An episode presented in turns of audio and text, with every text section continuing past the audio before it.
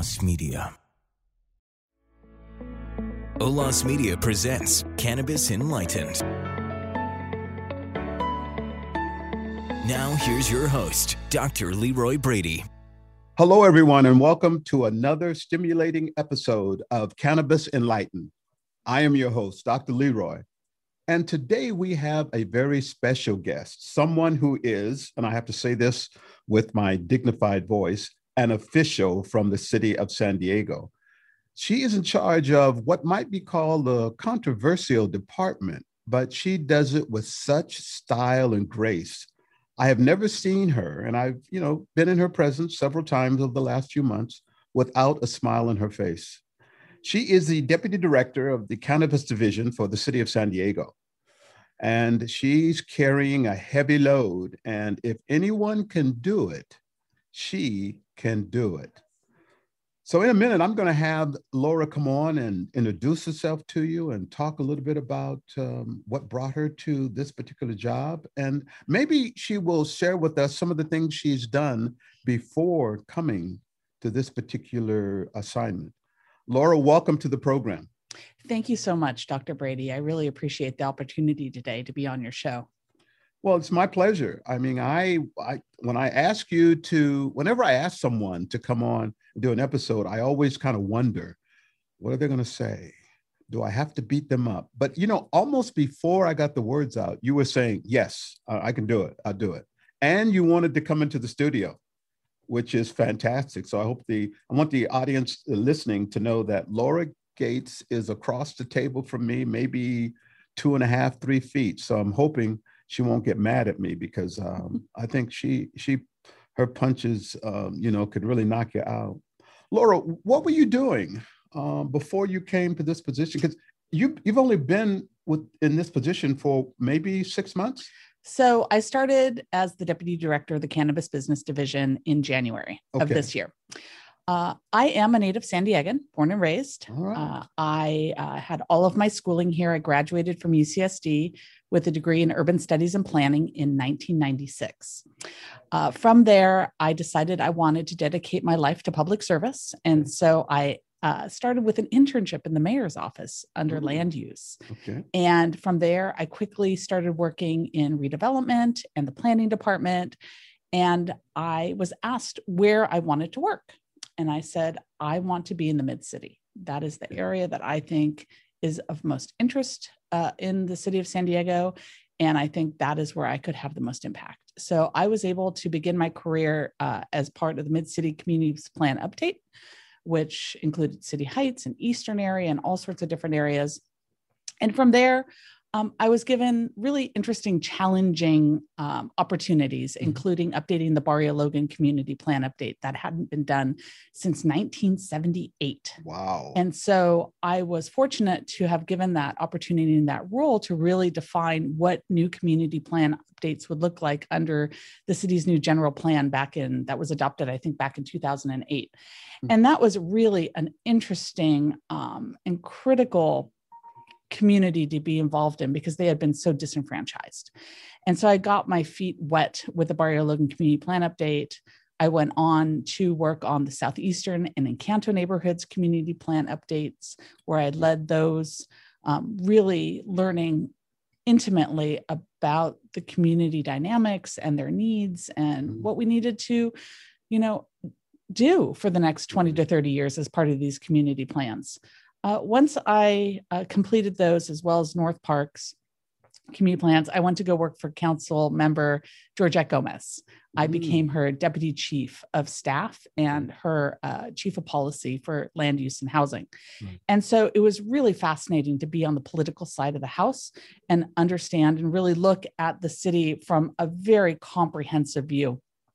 Cannabis was a topic of conversation that we definitely had in the office since it was approved by voters, as we know, in 2016. And during the time we were in office, the city did adopt rules and regulations associated with cannabis and created the program at the time. And so once Council President Gomez left office, I did go out and start my own business. in land use. And I was, still interested in coming back to the city. And when the opportunity availed itself to be able to come back and run the Cannabis Business Division, I jumped to it. I applied and I was brought on board.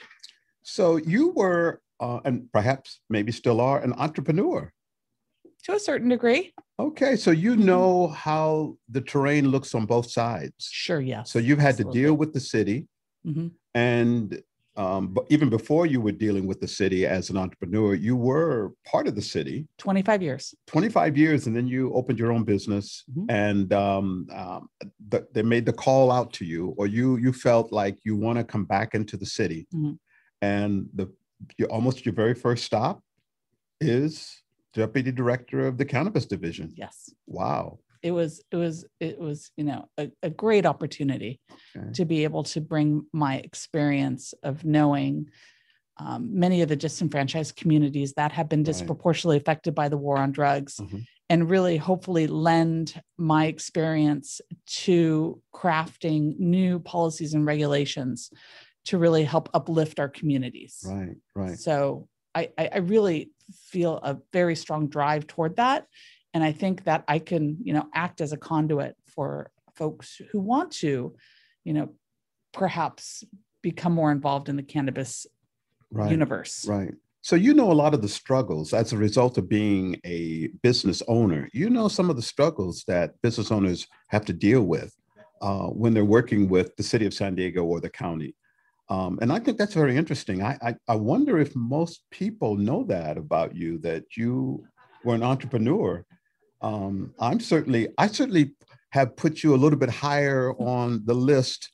And I mean, you were up in the top 5 anyway. So you're moving up there. Thank you. Fantastic. Yeah. Now, when you were telling us a few minutes ago about your education, one of the things you skipped, and some people are probably listening and to hear, if you are kind of like a native, not kind of like, you're a native San Diegan, mm-hmm. what high school did you graduate from? La Jolla High School. La Jolla High. So we have a La Jolla High School graduate here. Okay. Class of 1989. Okay. Now you will never hear me talk about any class that I'm associated with, but that's great. That's great. Your La Jolla High classmates are like rooting for you now because where you are, what you're doing. And they'll be more apt to listen to this episode. Possibly.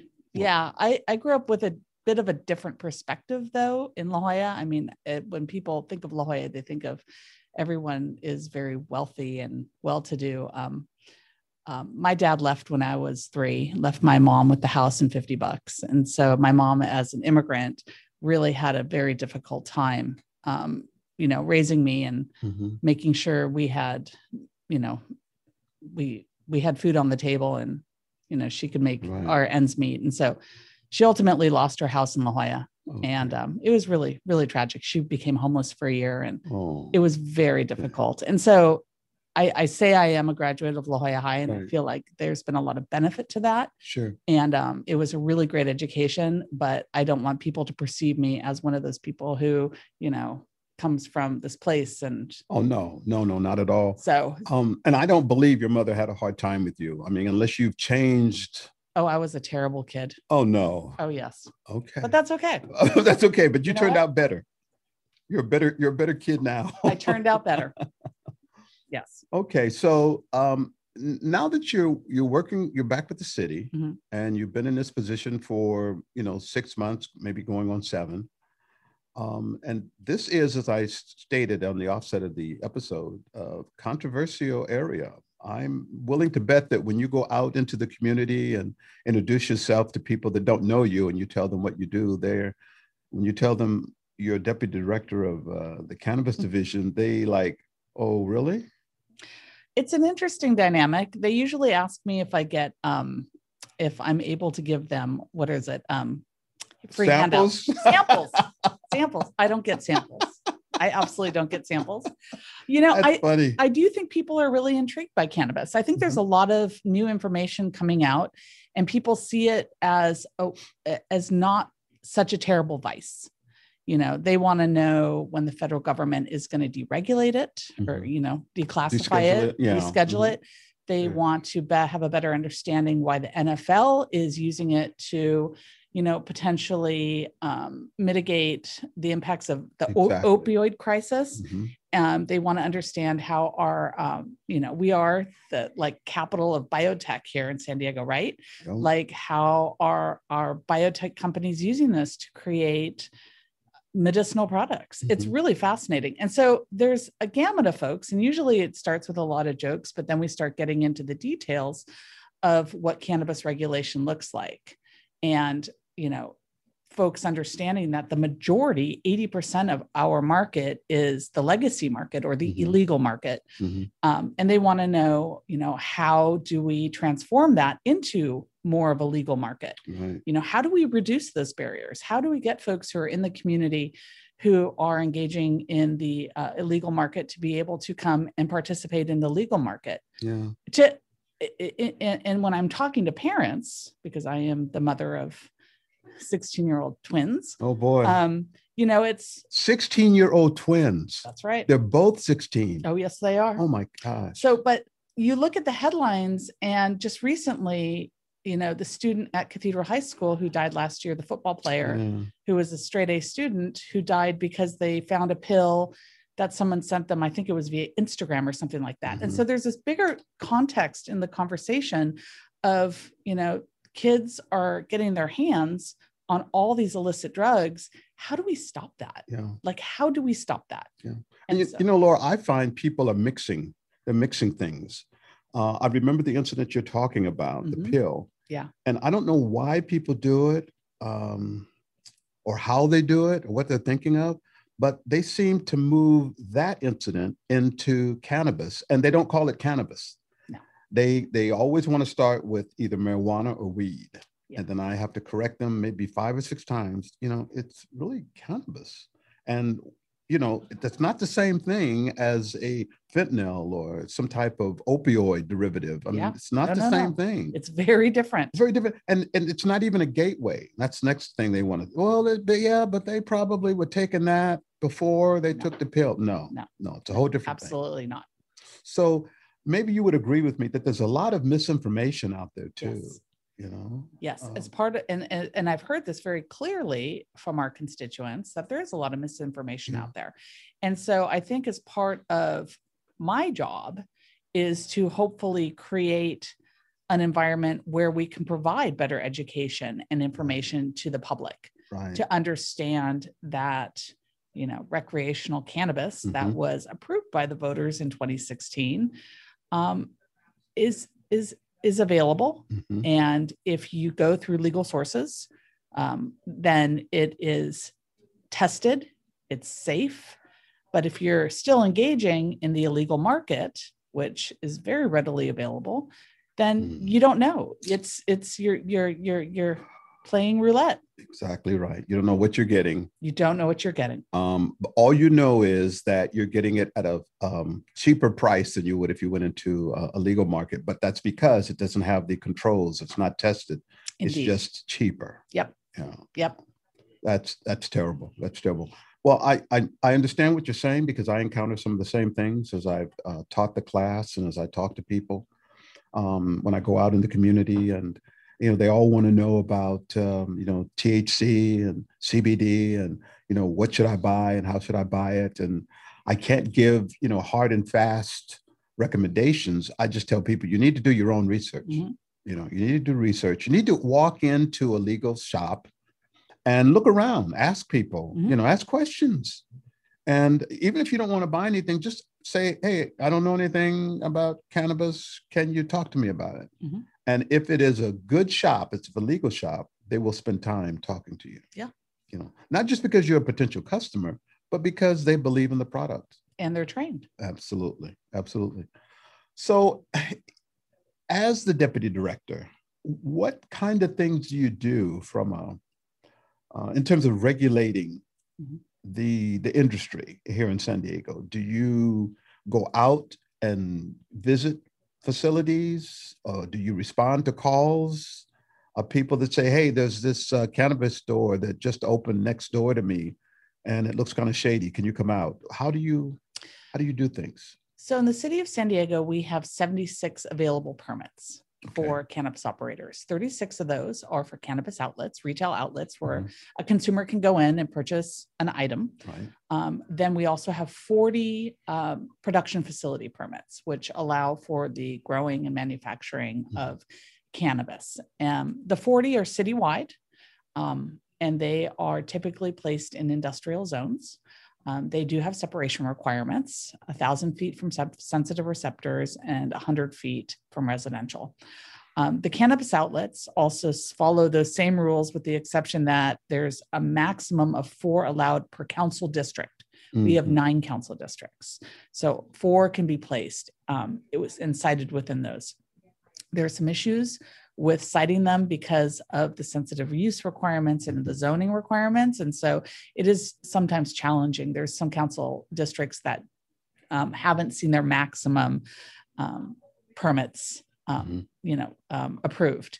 We have, I believe, about 10 right now that are still sitting on the books that have not been approved. So we have 26 operating outlets. So what we do on a day-to-day basis, and I have a team, issue and take forward the conditional use permits. That is what the permit is called, to be able to get an operating license here in the city of San Diego for cannabis. That is, a very long and arduous process to be able to obtain one of those. And it is what is called a discretionary hearing. So it has to go to a hearing body to be approved. And there's has to be findings made and all those kind of things. You can find all this information on our website, which is, you just Google San Diego Cannabis Development Services Department. It should come right up.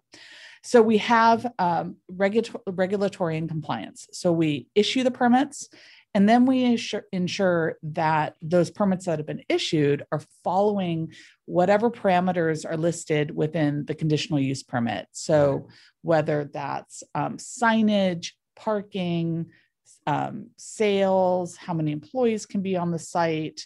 I mean, there's a variety of different issue areas that we make sure are in compliance.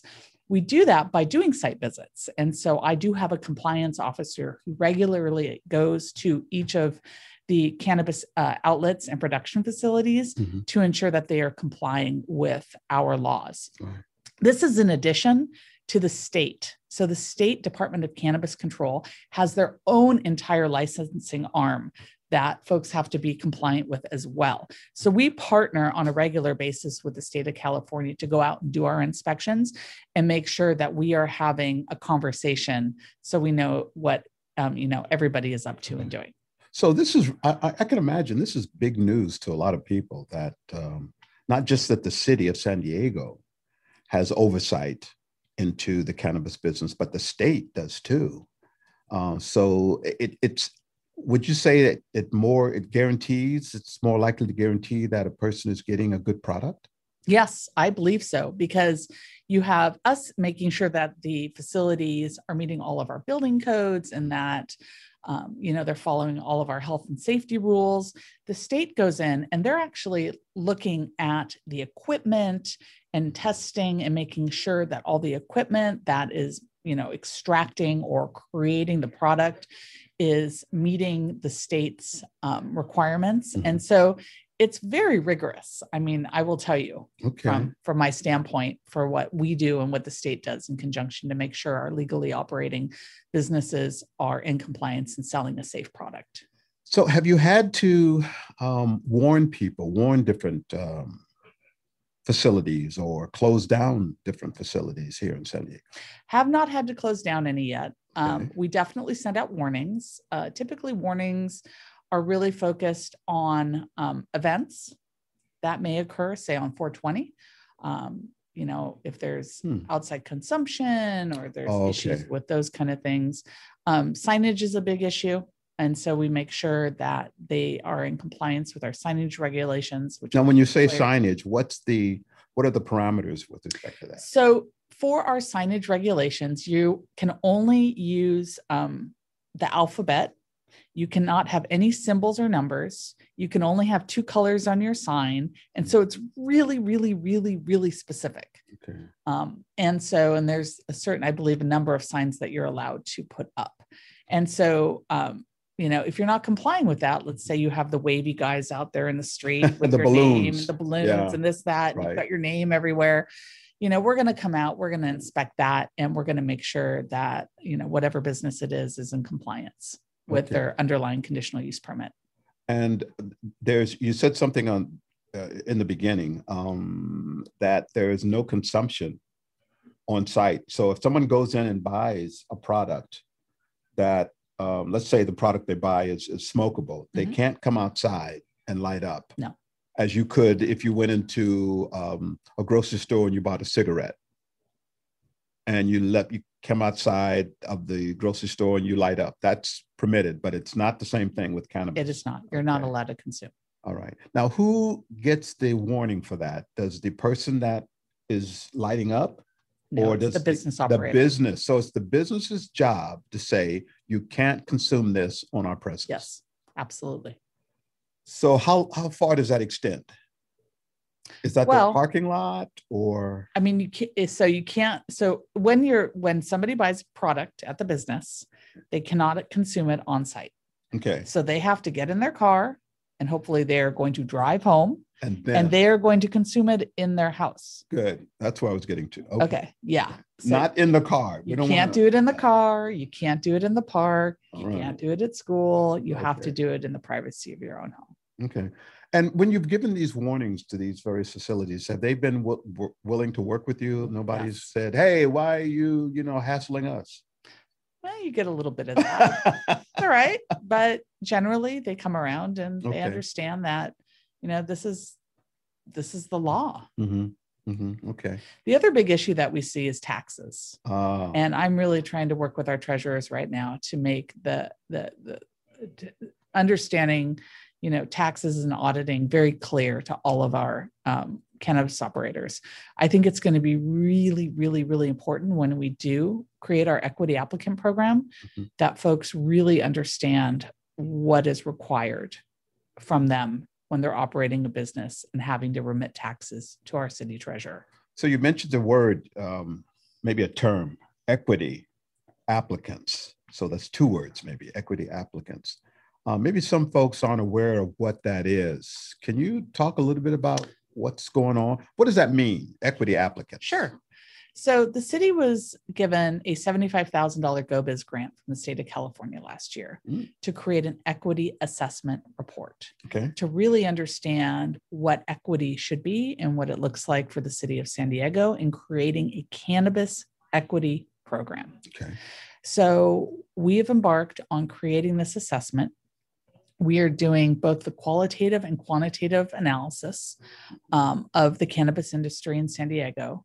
And of cannabis, how the impacts it's had on the communities, mostly of color. And so we hired a consultant to look at our quantitative impacts and really drill down on the criminalization of cannabis in San Diego and look at those numbers and see who was disproportionately affected, as well as look at who our current CUP holders are in the cannabis realm. So CUP. Conditional use permit holders. Okay. So who are the business operators right now in the city of San Diego? So looking at that, there's the quantitative side and then the qualitative side, which is how we got to know each other. And that's through the cannabis equity listening sessions, attending your class and speaking, really trying to get in-depth information and knowledge from our residents in the city of San Diego to really understand what it would take to overcome barriers. What are the barriers? And overcome those barriers to be able to effectuate change in those communities that have been negatively impacted. So not only just the individual who may want to become a cannabis operator, but looking at their families and the communities who have been disenfranchised. Now, you mentioned the listening sessions, and I've attended a couple of them, and there's one tonight. How many have you had? So we've had 8 so far. We started a couple weeks ago. We've had them in the evening. We've had them on Saturday morning. We had one on Zoom last night. Right. We're really trying to reach as many folks as we can through these equity listening sessions. So we've hosted them in various parts of the community.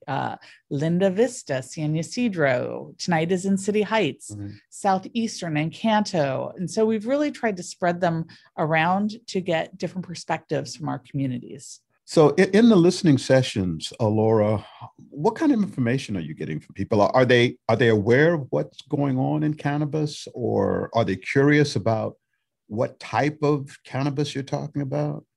So we give a general overview at the beginning of the listening session that talks about the 2016 law. We talk about equity and equality and what that means. Then we go through a brief overview of the grant parameters, including the quantitative and qualitative data analysis that we're gathering. And then we break out into the question section, where we go to our note takers tables. And we ask our participants a series of questions. It's a very much a fluid back and forth where we're engaging and talking about the barriers and the opportunities and really trying to listen to the community and what their needs and wants are. Now, I've been to a couple. What has been the participation in your view? Have a lot of the community participated, or is it just a few isolated people maybe that show up? So we have our regulars that have attended all of them, and that's great. I think that shows dedication and commitment to this initiative, and I appreciate that. But I would say, you know, we've had, I would say, good participation in the realm of, you know, impacting folks who probably are working full time and have kids and have schedules. People have been coming out and they've been engaging with us in our dialogue and our conversation. Some have been better attended than others, but you know, we are taking this information and you know, we're going to use it. Are people concerned with where a cannabis facility or store might be set up, or does that matter to them? We, you know, from looking at our comments, we really haven't had that conversation. I think folks are more interested in talking about, you know, equity applicant criteria those and capital financing and really looking at the bigger issues. Those are some big issues in terms of the starting a cannabis business. It takes a lot of money, and it's not like doing a silk screening, a t-shirt business. I mean, you can't just open it overnight. It takes a while and it takes money to do it. So are you finding that people that are coming out really are looking at when this is going to happen or how it's going to happen? Many folks are, They want to see it happen. It should have happened in 2017. It should have. It didn't. So now we need to make up for lost time, and we need to get a plan put in place that it will be actionable in 2023. Okay, so you said that we said together, we agreed that there is one last listening session this evening. So once that concludes, do you then start crunching the numbers and writing? Yes, we do. So we have a partner, it's called the People Lab up at UC Berkeley, who will be taking all of our listening session notes and will be crunching that information to really pull out the themes. And they'll be doing that next week. Our survey, which I strongly encourage folks to take, it'll be open until Monday, June 20th. I think that's Monday, till June 20th. You know, really will help us understand as well what we need to consider and look at. And so our city staff, through our performance analytics group, we'll be looking at the survey data. So then what's our time? What's your time? Not limit, but what's the timing then? Once you get the numbers crunched, then you start writing. And then I would imagine something has to go to the council or maybe a committee before it goes to the council. What's that process look like? So I expect to have the draft assessment ready for public review by July 12th. Okay. And so once that is issued to the public, and it'll be issued on our website, and I'll send out an email to anyone who is interested in receiving it, we'll be going to what is called the Economic Development and Intergovernmental Relations City Council Committee. Oh, man. And I believe that is on July 13th. Wow. If you Google Cannabis Equity Listening Session City of San Diego, mm-hmm. the entire schedule is on there. And that'll have active links on how residents can engage via Zoom and provide public testimony at the hearing. Mm-hmm. So once we go as an informational item to hear from council members about the general recommendations that'll be included in the report, we are planning to go to the Planning Commission as an informational item in August. Okay. Once we go there, we go back to ED and IR, that's that city council committee, okay, on September 7th. And then we are scheduled to be in front of the full council on September 22nd. And when you come before the city council, what are they going to be voting on? We will be requesting that they adopt recommendations contained in the assessment report. Whatever it says. Yes. And then also adopt the assessment report, which is critical mm-hmm. because we will have to provide that to the state of California mm-hmm. to satisfy our grant requirements. That lets us then be eligible to apply for grant funding by the end of this year. So how much money are we talking about in that case? Potentially millions. Millions of dollars? Potentially. Okay. It's a formula base. Right. I haven't seen the formula yet, but looking at what other jurisdictions have received, they've received significant funding from the state. And that money is going to be used to help people to open a business, or is this more research?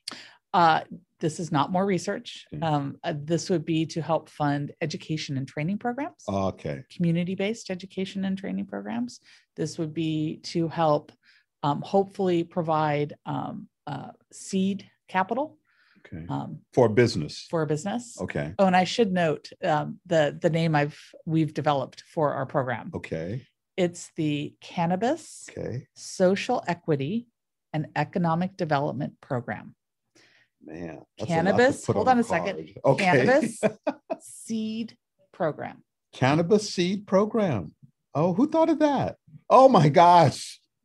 Oh my gosh. So a mother of 16-year-old twins and a creative thinker. I tried to be on occasion. Okay, that sounds great. Now I think it's catchy, don't you? I'm with you all the way, but San Diego's Cannabis SEED Program. SEED Program, but I was with you the first time I met you, so I mean, come on. But I think that it is catchy, and I think what you're doing is bringing to light something that's very, very important. And what I'm hoping is the same thing I think you're hoping, that more people will want to get involved, mm-hmm. and whether you know a lot or not, get involved, find out, so that you have a say in what's going to happen, or at least I mean, I hate to think that things would happen here in San Diego with respect to cannabis, and then somebody would ask the residents, well, what's going on in your city with respect to cannabis? And they say, well, I don't know. Yeah. That's a cardinal sin. So if folks want to get in touch with you, mm-hmm. how do they do that? What do they? They can send me an email, lngates@sandiego.gov. They can call me. I'm 619-871-7294 is my cell phone. And I can testify that Deputy Director Lara Gates will respond to you pretty doggone quick. She's a lot better than I am with my email. And I'll tell you, we are making upgrades to our cannabis website. And so if you want to learn more about, what the cannabis space is in San Diego right now, go to our cannabis website and take a look. There's great GIS maps there, mm-hmm. geographic information system maps that help you map out potential spots. All the rules and regulations that are currently there, that are in place right now are there. And so I think it's a really good resource for folks. Well, your department is a great resource for people that want to get into the business or find out about cannabis in San Diego. So I'm encouraging everyone to reach out to your department and find out what's going on so they can stay up with the latest that's going on in the city of San Diego with respect to cannabis. Is there anything else that you feel like we need to know about cannabis and your department here in San Diego? You know, I think one of the big issues that I'm addressing right now is delivery services. And so that is a really interesting topic that I am exploring that folks really don't realize the impact it's having on our cannabis economy here in San Diego. And that impact is? Well, the state of California allows out-of-city delivery into different jurisdictions. Right. So I've done an analysis and determined that there's about 84 delivery services outside of the city of San Diego that deliver into San Diego. Wow. And so if you can imagine what that does to dilute folks who have gone through the process to get a cannabis outlet permit and who do offer delivery services, it's really challenging because many of those out-of-city delivery services don't pay the requisite tax. And that is a really big problem for us. They also potentially, you know, if you're coming out of commerce and you're guaranteeing a 30-minute delivery into San Diego, I'm not sure how that happens. So we're looking and delving into that conversation. There is state law currently that is being discussed where the limit for the quote unquote ice cream truck, and I'm sure you're familiar with that term, where people pack product into a large vehicle and drive it down. That limit right now is $5,000 a day. I believe it's supposed to go to $10,000 per this new state law that is being discussed. And so that's really having a potential impact on our economy. And I think it's one of the largest areas that we really need to think about. People think that a cannabis outlet, you know, citing those locations with all the parameters and ensuring that they're away from sensitive uses is a really big issue. But I really think that the out-of-city delivery services are a bigger issue, and we really need to figure out how to address that through proactive enforcement. It sounds like they undercut the local legal market. Yes. In a lot of ways. I mean, they undercut the small business, the social equity applicant or a small business owner who has opened up and is selling, you know, his product or her product out of their store. And here's somebody that comes from Humboldt. Oh my gosh, that far away. Possibly El Centro, Humboldt, Commerce. Oh my gosh. And not to mention the tax to take out of the city. Yeah. And I'm willing to bet that their product is cheaper too. You know, I haven't engaged in any of them. I just know that it exists. And the way we found that research, by the way, is we looked at the weeder, which is from the reader. Okay. And, you know, it's very simple. It's there, plain as day. And I had my staff go through that exercise to really take a look at, you know, who's advertising in the city of San Diego and who's actually in the market. I'd like to bring you back and find out, you know, what's happened and also what you've done with respect to this delivery system and how that has undercut the market here in San Diego. So I'm hoping you will agree to do that. I absolutely agree to come back. It would be my pleasure. Fantastic. Well, Laura, it has been a distinct pleasure to have you with me today. So thank you very much, Lara Gates, Deputy Director of the Cannabis Division for the City of San Diego. Thank you. Thank you.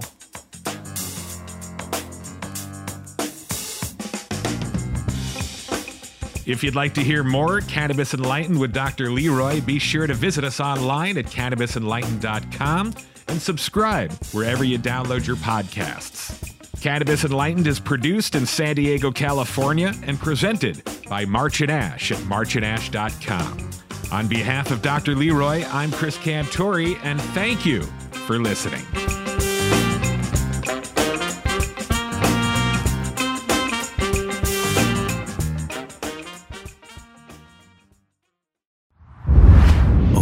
Media.